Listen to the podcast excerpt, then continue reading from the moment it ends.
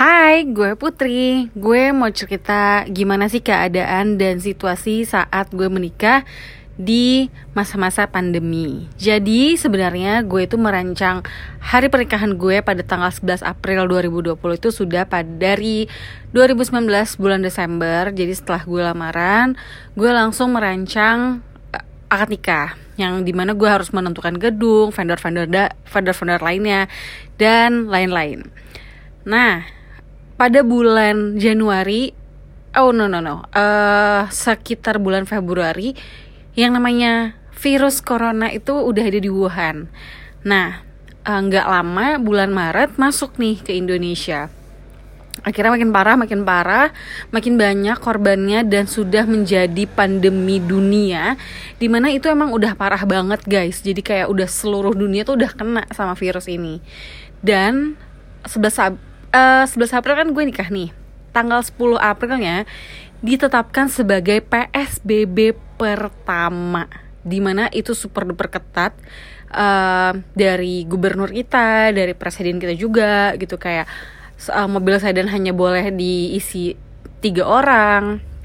Terus bener-bener yang namanya PSBB itu sangat amat lagi gencar-gencarnya banget gitu. Dan uh, gue sempat menghubungi uh, penghulu gue jadi kayak sempet nanya sama dia kayak masih boleh nggak sih pak? Saya nge ngadain akad nikah di rumah. Waktu itu masih boleh. Gue tetap pantau perkembangan dan berita-berita tentang si COVID-19 ini karena menurut gue cukup membuat pusing uh, dan sampai akhirnya seminggu sebelum kalau gue nggak salah gue akhirnya ngechat penghulu gue lagi. Gue tanya pak boleh masih boleh nggak pak untuk kita akan nikah di rumah? Gitu. Terus sadly itu dia menetapkan untuk gue tidak boleh membuat acara di rumah.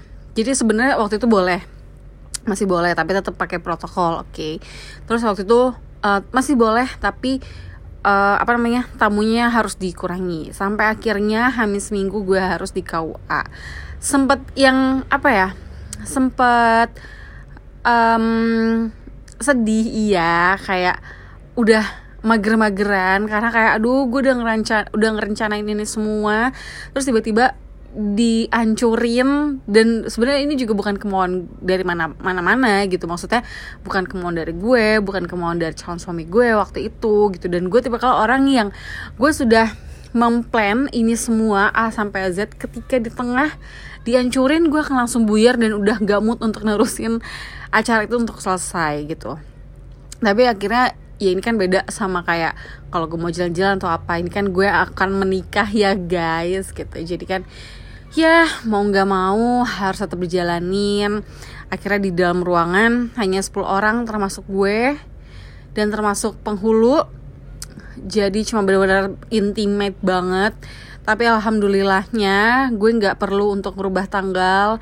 Jadi gue tetap masih bisa nikah pada tanggal 11 April 2020 di KUA terus alhamdulillahnya lagi itu gue dapat ruangan yang di bawah di mana ruangan di bawah itu luarnya dikelilingi oleh kaca. Jadi kayak saudara-saudara gue saudara-saudara suami gue itu tuh masih bisa nonton dari luar gitu.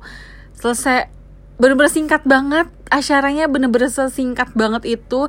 Datang penghulunya datang kita siap-siap uh, ijab kabul sah selesai pulang foto-foto foto keluarga foto sama teman-teman juga via zoom. Jadi kayak agak sedih sih sebenarnya. Cuman enak gitu karena kayak nggak ribet. Kayak harus ya lo ngerti lah ya yang udah nikah pasti kayak seribet dan se mengesalkan apa sih memakai baju yang super ribet itu gitu kan. Terus ya alhamdulillahnya nggak harus uh, ribet-ribet sampai malam apa segala macam. Cuman agak sedih karena teman-teman gue tuh nggak bisa datang gitu. Gue tuh sebenarnya lebih kayak pengen aja gitu me merayakannya dengan teman-teman di sekeliling gue.